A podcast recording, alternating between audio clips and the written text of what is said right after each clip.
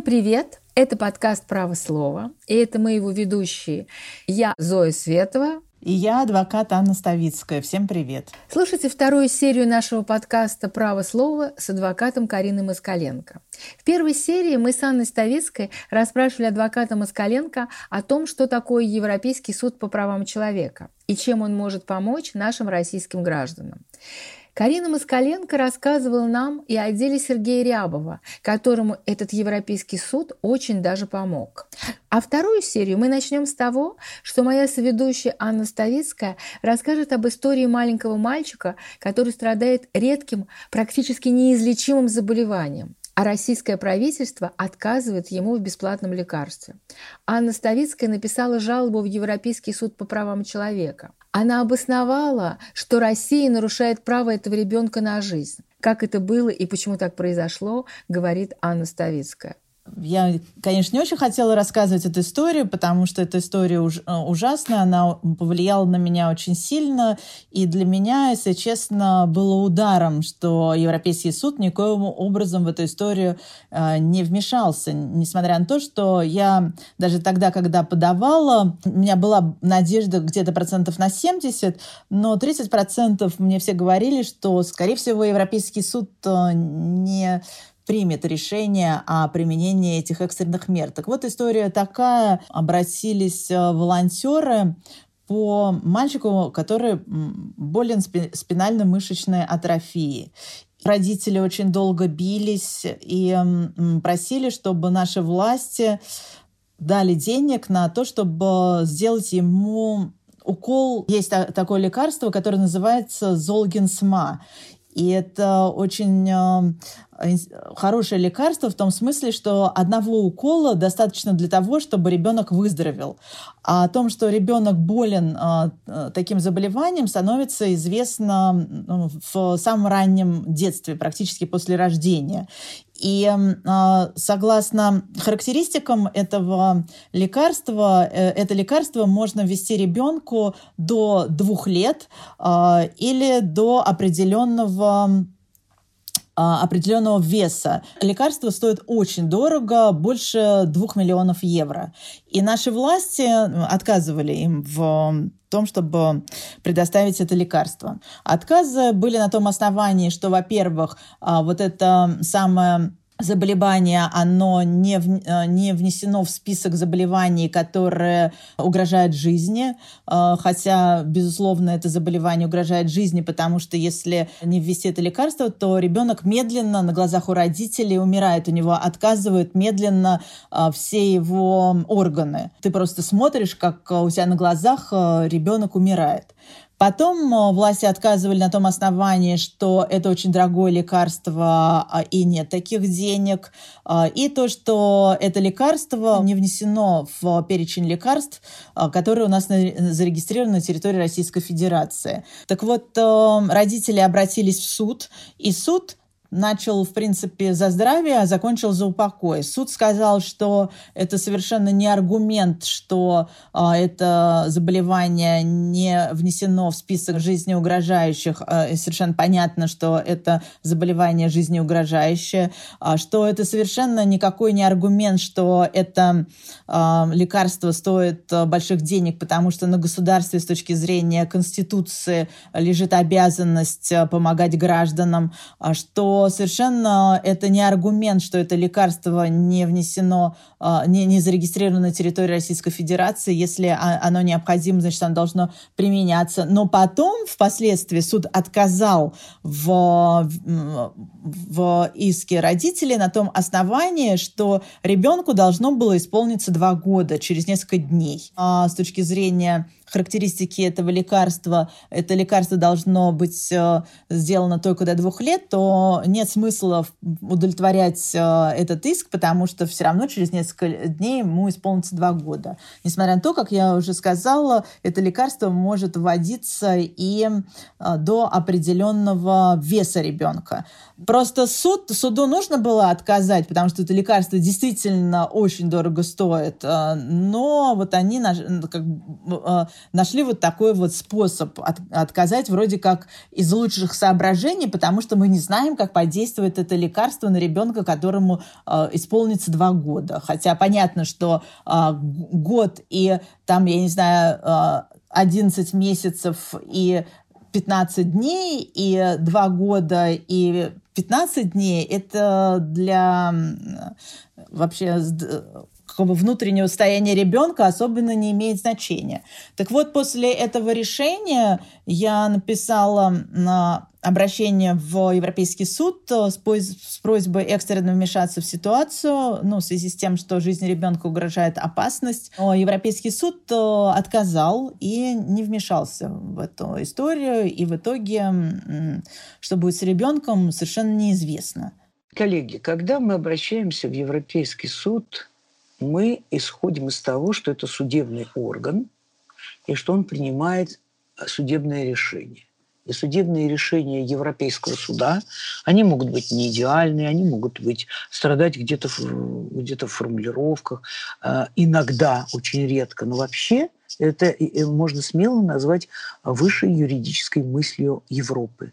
И э, ничего идеального э, природа никогда не создает, а тем более в вопросах отправления правосудия это э, трудно вообще говорить о чем-то идеальном.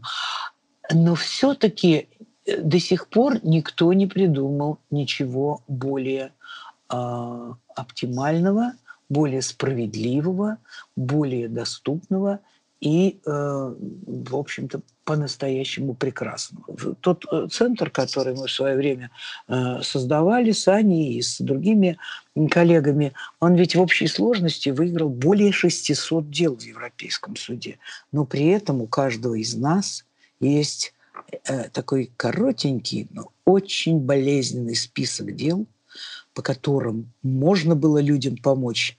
Аня сейчас сразу вспомнит о том деле, когда мы экстренно обратились в Европейский суд и э, предупреждали, что наш подзащитный э, находится в опаснейшей ситуации, и, и Европейский суд не принял наше обращение. Когда мы пишем в Европейский суд поначалу, и думая, что мы пишем судьям, а в действительности это мы пишем кому?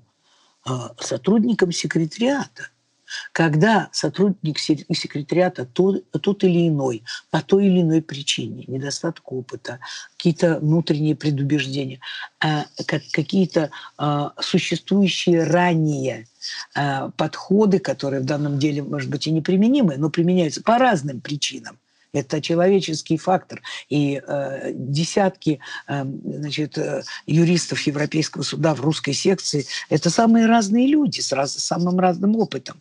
Но они не судьи. А по существу при отборе этих дел, которые поступают в Европейский суд, очень большую роль и имеют, э, вот, э, собственно говоря, юристы Европейского суда. Там даже был период времени, когда 20 так сказать, волонтеров, э, э, назначенных Российской Федерацией, были направлены в суд с их материальным обеспечением э, полным в том смысле, что они помогут разобрать завал дел в Европейском суде. И они, конечно же, помогли. Получается так, что вот Аня Ставицкая посылает э, жалобу э, по 39-му правилу, вот этому срочному в отношении вот этого больного ребенка, которого нужно срочно э, ввести лекарство. И вот какой-то как ты говоришь, волонтер российского, российского правительства. Ну, на самом деле не волонтер, его, конечно же, отбирало тогда российское правительство. Сейчас таких э, групп э, уже не посылают, но многие из них э, там остались, вернее, ну, некоторые да, из ну, них да. остались.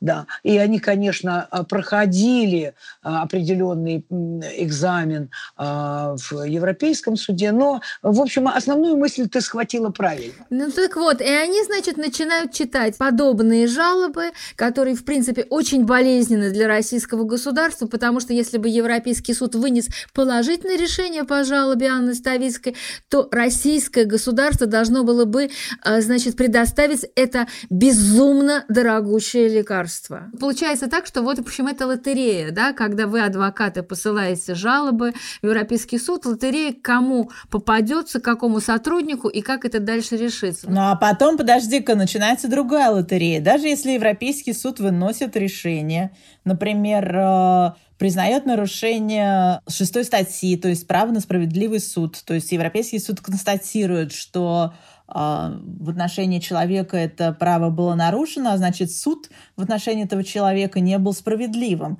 А наш Верховный суд, который должен а, председатель Верховного суда, он возобновляет производство ввиду новых обстоятельств, и э, на президиуме Верховного суда решается вопрос о том, отменять э, приговор и направлять дело на новое рассмотрение или нет. А любой юрист, э, даже который не понимает ничего в Европейском суде, но при этом он понимает, что если Европейский суд признал нарушение права на справедливый суд – это означает, что никак по-другому нельзя поступить, как только отменить приговор и направить дело на новое рассмотрение, да, справедливый суд. Но наш Верховный суд, э, он э, не отменяет такие приговоры, и таких уже случаев очень много. Из-за пандемии а, даже судьи не, не сидят в зале суда, но я имею в виду в Верховном суде. Мы сидели в одном зале, а президиум Верховного суда сидел в другом зале, и я его наблюдала через а, а, телевизор, который там находился на, на потолке, а, и судьи это сидели в каком-то огромном зале в конце этого зала, и, в принципе, я их даже и не видела, потому что, ну, просто камера их не приближала, и они сидели совсем вдалеке и совершенно в принципе, непонятно, было судьи это или какие-то другие люди. Ну, бог с ними. Но, в принципе, это, конечно, полный сюр. А потом, когда заместитель генерального прокурора э, такое говорит, э, нельзя отменять этот приговор, потому что вот, Карина, ты просто оцени, потому что решение Европейского суда не соответствует материалам дела.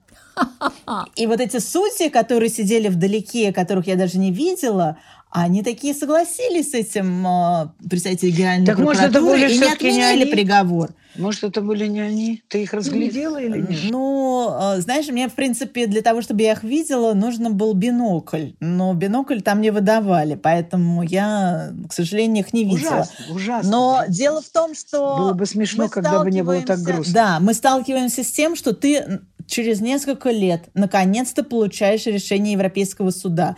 Тебе признают э, даже э, нарушение шестой статьи «Право на справедливый суд». Но Верховный наш суд э, плевать хотел на это решение Европейского суда. А вот дальше какие действия? Анечка, я тебе отвечаю на твой вопрос. Не раскачивай лодочку, пожалуйста. А, дело в том, что как раз те, кто это делают, и враги а, вот этого защитного механизма, они делают сегодня все для того, чтобы разочаровать а, россиян в нужности Европейского суда. Я чувствую, что Зоя хочет мне привести пример с Навальным, и она хочет сказать, что все, а, крышка гроба забита, а, все плюнули на решение Европейского суда, и никто не будет его выполнять. Зоя, наша жизнь дольше, чем а, наши неудачи. К счастью, не только в России надо жить долго – Вообще жить надо долго, и значит, надо оценивать обстоятельства по всей их совокупности, от начала и до конца. И понятно, что люди вступают с государством в неравную борьбу неравное состязание. И понятно, что у, него, у них э, нет достаточных возможностей себя защитить. Но защитный механизм Европейского суда, тем не менее, силен. Он реален, он действенен, он не всегда срабатывает именно благодаря тем людям, которые недобросовестно исполняют свою обязанность. А адвокаты не вовремя получают э, документы, не вовремя представляют жалобы в Европейский суд. Люди на входе в Европейском суде не замечают очевидных э, каких-то доводов или э, бракуют дела. И в дальнейшем выносится решение, его всеми силами э, э, торпедируют, не выполняют, э, э, умаляют его роль э, и значение. И, и что, что другое дано нам, россиянам? Одно из двух. Давайте либо смиримся, либо продолжим борьбу. Есть возможность продолжить борьбу?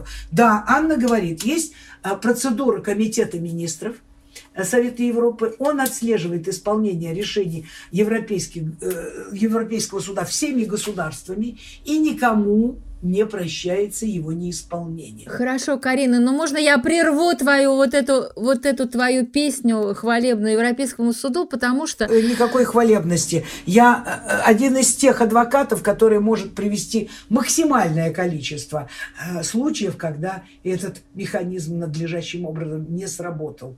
А идея Европейского суда прекрасна.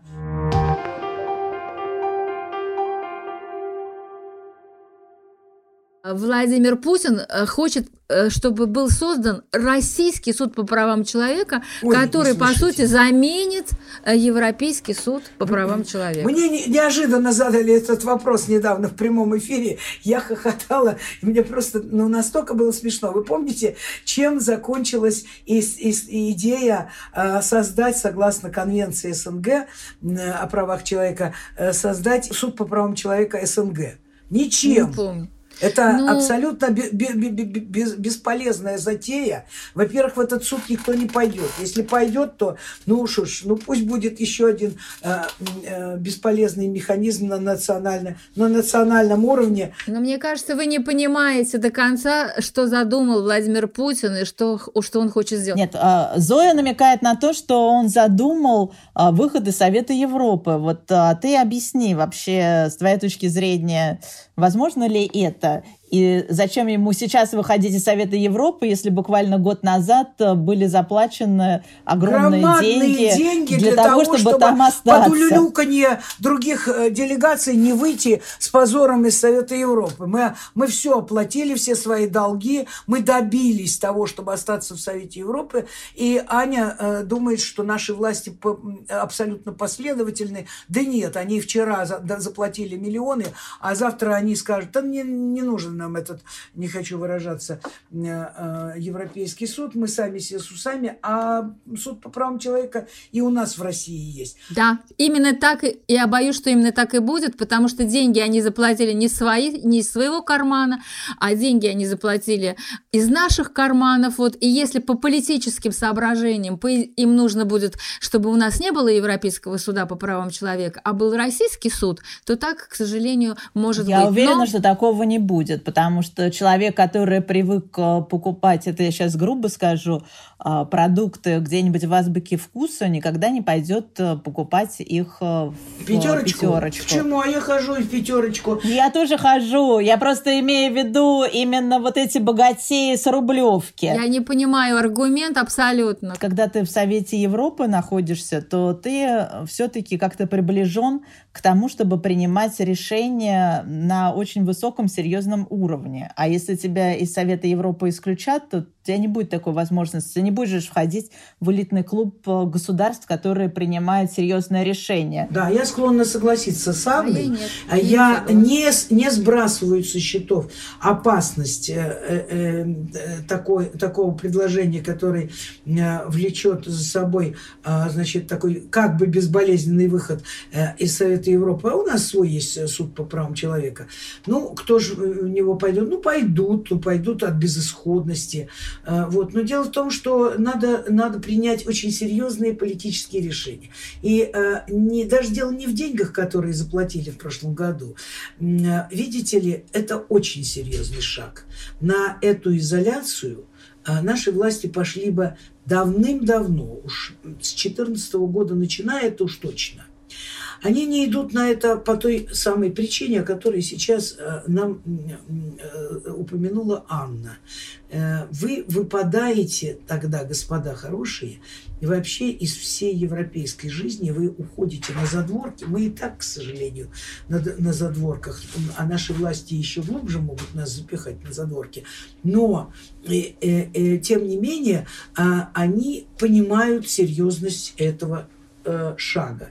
И, э, и в том случае, если Россию изгоняют из Совета Европы, что в принципе может произойти. Именно после нескольких дел, по которым не исполнено решение Европейского суда, а, вот те дела, о которых, которые перечислила Анна, это и Пичугин, это и Навальный, это Изместьев, это Удальцов. Я думаю, что мы сделаем это вопрос, предметом обсуждения в Комитете министров, и надеюсь, что это принесет свои плоды, но ни одно государство пока не осмелилось это сделать. Ты знаешь, э, вот Россия, Россия как государство по определению э, великое, по определению и по величине своей территории, по очень многим другим причинам, как бы мы не критиковали ситуацию в России, она, она себе позволить э, того, что позволит себе Беларусь, не может, потому что Беларуси по-прежнему сохраняется э, возможность расстаться с тоталитарным режимом и все-таки свой статус значит, кандидатов члены Совета Европы воплотить в статус э, члена Совета Европы. Россия, Россия громадное государство. А, во всяком случае, пока, пока власти не э, совершили своих последних ошибок, но э, которые могут э, быть совершены и которые могут привести вообще к непредсказуемым последствиям. Но это политика, мы не будем рассуждать. Но с правовой по, с, с точки зрения государства лишается очень многих возможностей.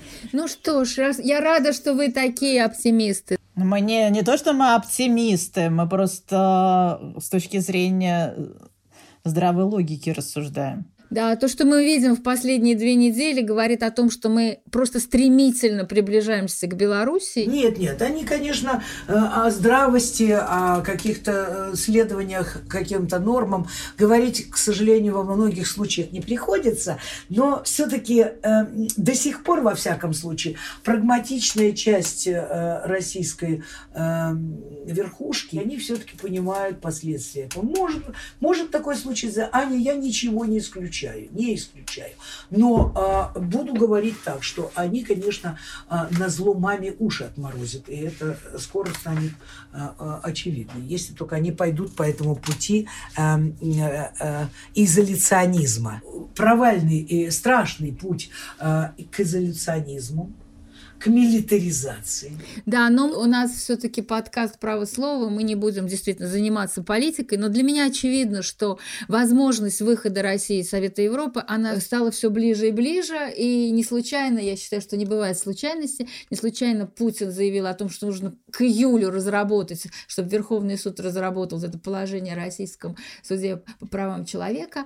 Но мы посмотрим, что будет дальше. Э, завершаем наш мини-сериал. Это был такой мини сериал, состоящий из двух частей, разговоры с Кариной Москаленко. Мы говорили о суде присяжных, о совершенно потрясающем деле Сергея Рябова, который рассматривался в суде присяжных. И я очень надеюсь, что будет продолжение этого дела. Быть может, мы узнаем а, тайну э, вердикта присяжных. Но мне хочется э, просить наших слушателей, чтобы они, несмотря на то, что происходит в судах присяжных, чтобы они не отказывались от участия а, если их вдруг вызовут присяжными заседателями, потому что несмотря на манипуляции и со списками присяжных, и с возможным давлением на присяжных, а, люди, которые хотят быть настоящими присяжными, они могут решать судьбу человека. Это был подкаст «Право слова», и мы говорили о суде присяжных, о Европейском суде по правам человека и вообще состоянии нашего суда с э, величайшим адвокатом нашей современности Ой. Кариной Москаленко. И слушайте наш подкаст каждый вторник в Apple Podcast, в CastBox, в Яндекс Музыке, ВКонтакте, в Мегафон подкаст, в Букмейте. Ставьте лайки и пишите свои комментарии. Пока, и спасибо тебе, Карина, что наконец-то нашла время и с нами поговорила. Спасибо вам. Я долго уклонялась от этого разговора. Мне казалось, что это будет так, борьба хорошего с еще более лучшим, э, не будет э, столкновения мнений, но оно на самом деле произошло. В действительности э, не надо мне приписывать, я тебя очень прошу, Аня, никаких особенных свойств. И не надо таких эпитетов. Вот почему. Ты отлично знаешь, что мы занимаемся очень эффективной, а, для адвоката очень действенной и, если хочешь сказать, выгод, выгодной процедурой, которая позволяет нам высвечивать то, что а, активно скрывает власть. И нам ну, поэтому... Говоря уже о том, что мы с тобой спасли нам... несколько людей от, людей от, от, от верной гибели, да, да, это правда. Это... И именно с помощью э, механизмов Европейского, Европейского суда. суда. Это правда, это правда.